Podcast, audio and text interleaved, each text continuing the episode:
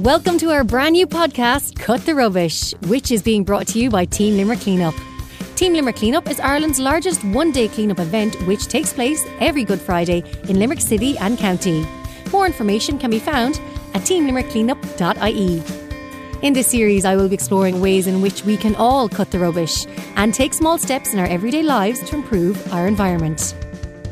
In this episode, we look at whether air fryers get a chef's approval, how to tell what part of the country your chicken eggs come from, and easy steps to take to avoid food waste. Join me, Meghann Scully, for episode 1 of Cut the Rubbish.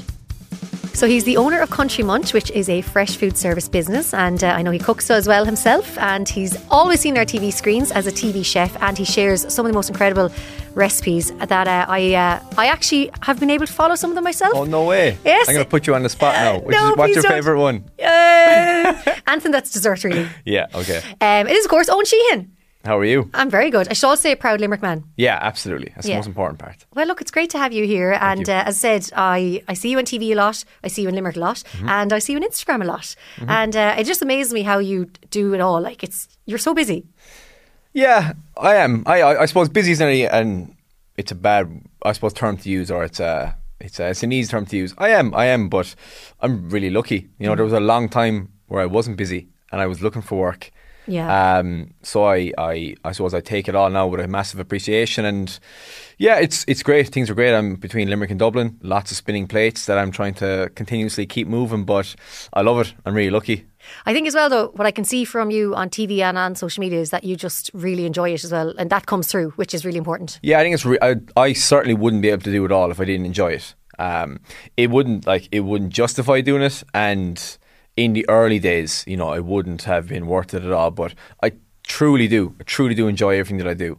Anything food related, anything, you know, on mic, on camera, talking to people, I've always loved and always gravitated towards, and food gave me that medium, gave me that platform to talk and to cook and to meet all these cool people. So yeah, it is. I do love it. And I think the day that I stop enjoying it will probably be the day that I do something else, or I pivot, or change career paths. It's hard though not to like food, isn't it? It's always going to be there. That's the one thing. I did a demo yesterday in a school for kids, and it was like, this is one life skill that you're always going to need. You know, cooking is always needed, regardless of whether you want to or not. You're going to need to feed yourself to a certain degree. So I'm lucky. It's a life skill that I can kind of try and teach to kids, to adults, to everyone that's willing to listen. And you even tried to teach me. Right, so let's get straight into it. Food disposal is the first thing I want to talk to you about, because I guess, like, you know, people have compost bins, but are we using them right? Like landfill, you do see a lot of people just throwing everything into the bin, like the black bag bin. I mean, what is the best way to dispose of food?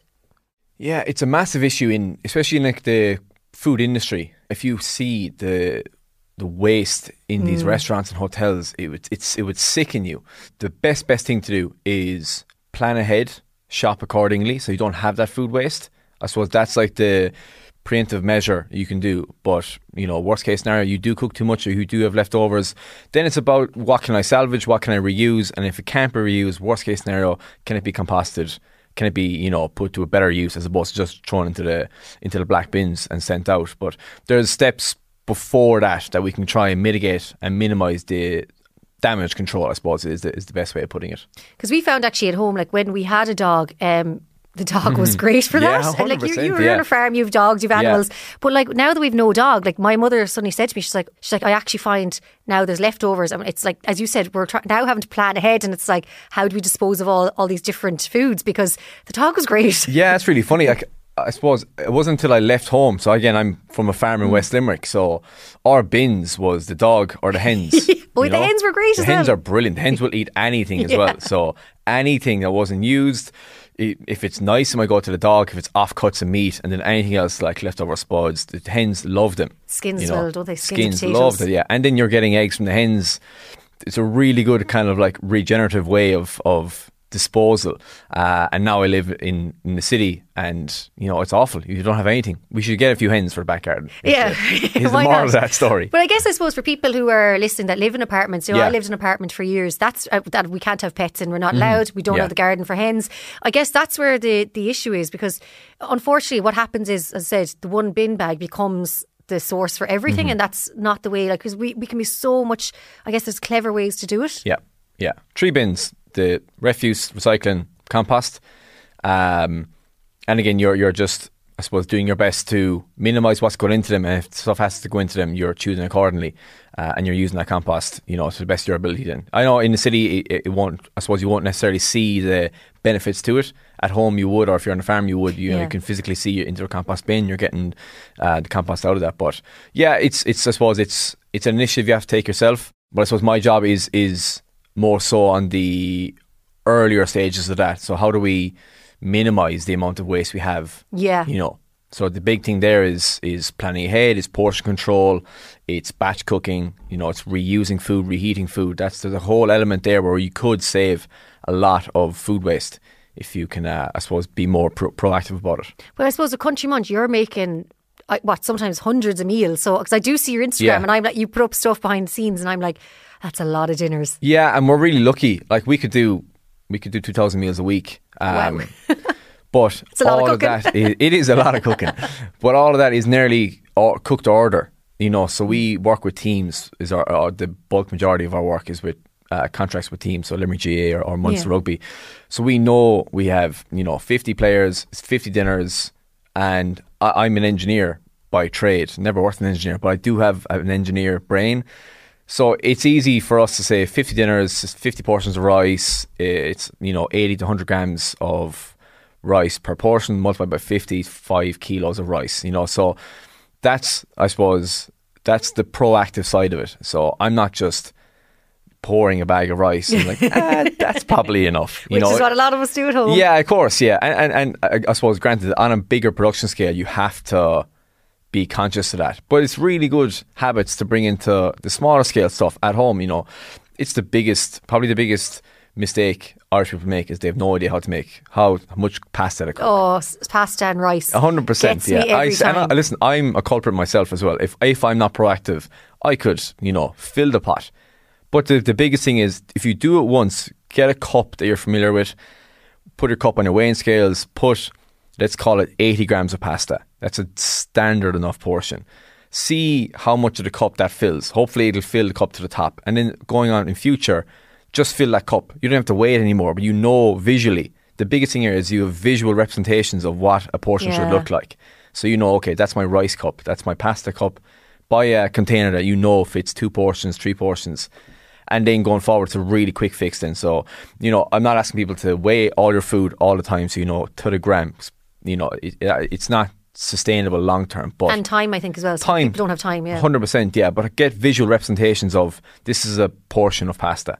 And even that might look quite small. That's where I fault, where I'll wait and be like, that's not enough, and I'll do more then extra on top, and then once it's cooked and it doubles in size, you're like, no, actually the original plan was right. So you have to do it a couple of times, get a visual representation of what all of your portions should look like, and then, you know, just scale that up. If you're, you know, the biggest thing is cook once, eat twice, eat 3 times ideally, you know. So just scale it up times 3 cups into your water, boil it up, chill it, put it into your fridge, and then you're finished cooking for the day, for 2 days.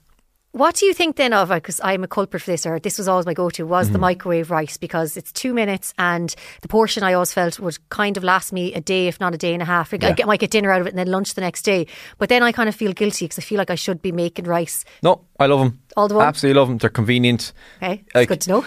Cost-effective wise, it's probably better to cook your own rice. Okay. Health benefit wise, usually there's very, very little difference in them. Some packets can be, you know, spiced differently, or they can have added stuff where you might be adding in more salt or more preservatives or maybe some saturated fats. But typically the normal basmati rice or white rice in the microwave pouch, absolutely perfect. They're a little bit more expensive, but if you can afford it and you save you make that, I suppose, saving on your time, brilliant. I love them. I'm a big advocate of them. Whew. Actually, funny, something you taught me a couple of years ago when we were on a project together, and I didn't know this, was if you want to figure out where eggs come from, it has the letters on the beforehand. So you showed me that, and after that then, since that then, I actually look at the egg and I'm like, every egg is branded. So where it comes from, the use by date.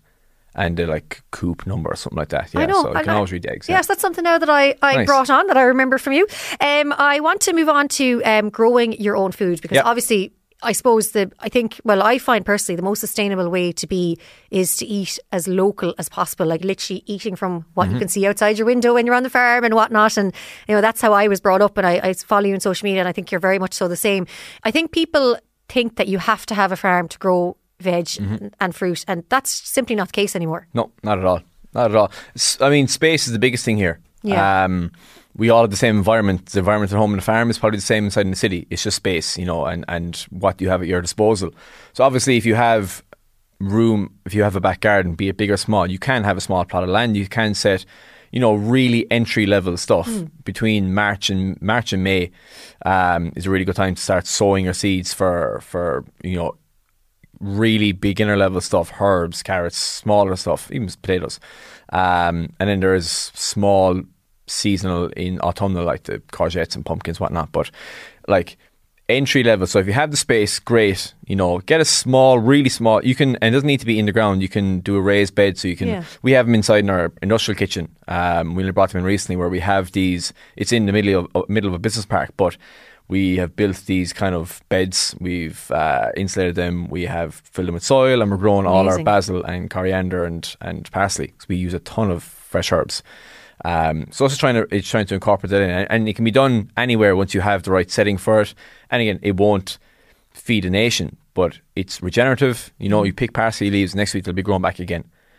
So entry level, if you're in a city apartment, windowsill, rosemary, basil, herbs, really, really easy to keep alive. It's the biggest thing here. Because I'm a culprit myself. Yeah. I go through a phase where, do you know what now? I want a whole herb garden on my windowsill. Then I'm in Dublin for a week and I come home like, yes. And I see loads of wilted plants on my windowsill. But it is entry level stuff. Keep them watered, keep them fed. And then the more space, the better. But it is great. There's a really kind of a nice, rewarding feeling. And it sounds strange, but if you can use your own parsley or use your own basil in your sauces, and the taste is chalk and cheese, you know. But it's really kind of nice entry level stuff. There's a sense of accomplishment, and it's a proactive measure as well. Oh, my houseplants, and anyone came into my apartment, they're like, whose are all the plants? And I'd be like, mine, and like that. When I moved home, I brought my basil plant home, and I gave it to my mother, and I went travelling then, and then she's like, oh yeah, I used last that up. I was like, you didn't water it, that's what you're trying to tell me. But when I see the greenery, I'm like, did I do that? Yeah. And like, you know, I might have just bought it and just kept it alive, which is a big thing. But speaking about the herbs and plants, one thing that I've always really struggled with, and I think quite a lot of people have struggled with, is growing of vegetables, like your potatoes, your carrots, those kind of vegetables. And then as well, the seasons and knowing when to plant them. Yeah, so you want to be sowing your seeds springtime, realistically. So you can be planning for it now. You can be buying your seeds. So it's a really, really inexpensive practice. Seeds are really, really cheap. And it's a really simple practice too, once you just know what you need to do. So, you know, the best thing you can do is just Google it, watch a YouTube video on how to sow your seeds, how the correct way to do it. If you're doing carrots, parsnips, onions, potatoes, really, really, they're the next level up from herbs, I suppose. Yeah. But again, don't take a huge amount of workload. It's the initial love and attention to plant them, and then you let Mother Nature take the reins. Then the weeds, of course, every now and then. Yeah, but there's a huge element then of reward when you're sowing. You're literally sowing the fruits of your labour in you know, a couple of months down the line. Huge cost savings there, you know. Yeah. And again, it's all helping this whole initiative of growing more from. So my advice is take it small. Start with just potatoes this year if you have space, or carrots or onions or cabbage. If you have a greenhouse, fantastic, you can do anything you want, and you can do tomatoes, but start small. Do have it like a little bit of a a challenge that you're setting for yourself for the new year, and then just, you know, take it bit by bit, and if that works well, next year you'll plant two, you know, or you'll do more of that, whatever it may be. But there's a huge sense of achievement when you pull a vegetable out of the ground, and the flavour, absolutely, the difference. Like when I'm at home and I kind of see the carrots, and I'm like, Mom, what's wrong with carrots? Like, they might be really like funny shapes or not. Yeah. Not what I think a carrot looks like. Or, and she's like, they're our own carrots. And I'm like, oh, and then I eat them. I'm like, oh, wow, these are. Yeah, I was spoiled like growing up because we have a fully self-sustaining farm basically where we have beef, potatoes and vegetables. We used to have milk. We used to milk as well years ago. So we have, you know, if I go home now, most of the dinner is from the farm itself. And there's no comparison. No, there's no comparison at all. There isn't, like we're kind of the same at home, and like that, it's just the flavours. Like it's kind of like you don't then need as much seasoning and as much extra. You don't need any sauces because you have the flavours speak for themselves. But it'll also show you how modified a lot of foods are in stores. You know, like you said there, if you pull carrots out, you will never get a picture perfect carrot or potato or anything. But you go into any supermarket and it's like generic, uniformed, pristine, shiny vegetables. So there's something to that. I think when you do it yourself and you see it once, you're like, okay, there's a process here that we're missing in the mainstream. That's, you know, all of this is being taken, it's being modified, it's been, you know, mass produced. When there's something nice and rustic and raw to your own little garden at home. As you mentioned, it's the satisfaction pulling out that potato, being like, I appreciate that's not manageable for everyone. So the next best thing is find your local farmers market. You know, nearly every village in Ireland now will have something on the weekends. Small villages have, you know, just pop-up tables with loads of veg on the table. Limerick has the milk market. There's tons of great produce there. The Urban Co-op have great stuff there as well. We mentioned bulk cooking. You obviously, that's what you do in Country Munch. That's my forte. Like, is meal planning the way that we all should be going? Because I just find sometimes, like, for me personally, it's finding the time to maybe take over the whole kitchen and have all these pots and pans on the go, and then find all the lunch boxes, and then I put everything in the fridge or the freezer, and then I forget about things. Yeah, like that's I find an issue. Yeah, I think there's a level of, you know, how far do you want to go with the batch cooking? Because I think when you mention it first, you have that idea of, okay, this is a 4-hour expedition. I need 5 pots. I need all my Tupperware. When in reality, the entry level and what I do realistically, I don't necessarily want to take 4 hours of my Sunday to cook my dinners. Yeah. What I'll do is when I'm cooking my dinner on Sunday night, I'll just do 2 portions. So if I'm putting chicken into the air fryer, I'll put in 2 breasts chicken. If I'm doing roast potatoes in the oven, I'll do 2 portions. So that'll feed me Sunday night and Monday night. And then on Tuesday, I'll do the same. So I usually am doing it 2 days, maybe 3 days in advance. Okay. So it's not as mentally taxing for me then to be like, right, I need 3 portions of this, I need to do 3 chicken of that. It's just literally whatever I'm doing, double it. I'll cook once, I'll eat twice. And oftentimes I'll eat them both on the same day. If I'm cooking at my lunch, I'll just cook 2 lunches and I'll have a bigger one in the evening time. So it's not necessarily a case where you need to map out your whole day and, you know, overwhelm yourself. Martha Stewart it in the kitchen with everything. It's simply a case of if the oven's being used and I have the stock there, cook it up anyway. It'll last in the fridge. It's not going to lose much of its freshness, especially if it's been eaten within a day or two. Oftentimes with tomato-based sauces, they improve after a day or two in the fridge. So if you're making a bolognese or if you're making lasagna or meatballs, cook a bigger batch. If you know, whether you're feeding yourself, you live alone, whether you're feeding 2 or 3 people, absolutely fine. Just double up. If the oven's being used, use it to its best ability. Fill it up, and then, you know, that's the biggest thing. Because for me in particular, if you don't like cooking, brilliant. Then you should be really trying to plan this, because this is preventing you from cooking more. Okay. You know, so I think this is a version to, I don't like cooking, so I don't want to batch cook. If you don't like cooking, you should be the one trying to batch cook, because you'll cook once and every 3 days. So instead of cooking every night, you'll cook once every 3 days, and you can do whatever you want then Tuesday night and Wednesday night. Thursday again, do a small period, utilise it best, put something in the air fryer, put something in the oven, put something on the boil. Go away for 30 minutes, come back, all things are cooked. So it can be daunting when you think about it, but it's breaking it down in bite-sized pieces. Timing is the biggest thing with batch cooking. For me, a really standard one I always do is I will bake wedges in the air fryer. This is what I'm eating a lot at the moment. Is I'll do wedges in the air fryer. So I'll chop up my spuds, put them in the air fryer, season them up. That goes on for 35, 40 minutes. So while that's cooking, I'll use at that time to make whatever else I'm making. So I'll do like a mince base. So I'll do like a taco chip. So in my frying pan, I'll add my onion, garlic, any veg at all I have in the fridge. It needs to be used up. Doesn't matter what it is. If it's in the bottom of the shelf, chop it up, put it in. Fry that up, put in my mince, make a really easy tomato sauce with tomato puree, mixed herbs, chopped tomatoes. The 30 minutes while the spuds are cooking, the sauce will cook. I'm done cooking at that point. You know, I can go away, I can play a game of FIFA with the lads, I can do a bit of work, I'll come back, my spuds are cooked, my sauce has been cooking, and I'm done. Actually, it's funny you mentioned the air fryers there. Like, yeah. It's like suddenly everyone's like, well, I'm a cook now, and I'm like, okay, because like, what do you do? Like, everything was in the air fryer. Yeah, there's this mad. They've taken over. Phase at the moment, yeah. Look, they're really convenient. They're small and they fit in nearly everyone's kitchen. I think that's why it's worked so well. They're an on top of the counter appliance that mimics the oven. It's a little bit faster. It's a little bit healthier, depending on what you cook in it, basically. But yeah, it's a phase or a fad at the moment. But I'm here for it. It's great. Anything that's encouraging people to cook more is only a benefit. You know, if it was deep fat fryers, then I would probably say something, but it's a good trend and I think it's being used in the right motive. So, you know, and it's a quite low price entry to market at the moment for air fryers. You can get them quite cheap at the moment. And I think as well, it's great.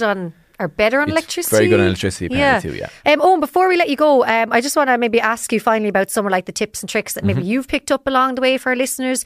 Maybe something with food disposal, waste. I know we covered a lot of topics, but maybe there's something like key to your life and your success that you think everyone should have this or do this. There's no like magic formula to it. I think the biggest thing for me is using, to go back to what I was saying, use your time appropriately. So number one, I actually is be proactive on what you want to cook. So make a shopping list. When you go to the shops, don't go hungry because you'll buy all around you. Know what you're generally going to need in the week. You don't need to have, I'm going to make curry on Monday, bolognese on Tuesday, but just know I need probably like 4 portions of protein this week. So I'm going to need like 2 chicken breasts and a packet of mince if I'm eating for 4 days.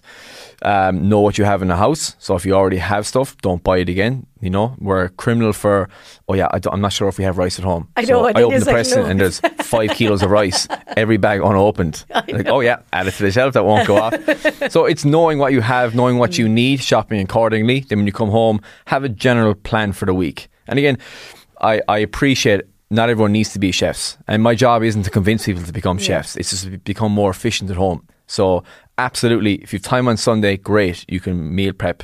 But if not, just cook your dinner, make a double portion. It'll get you out of trouble for Monday, at least. If Monday's your busy day, then just help yourself on that day. Tuesday might be a really chill day and you can cook on Tuesday evening.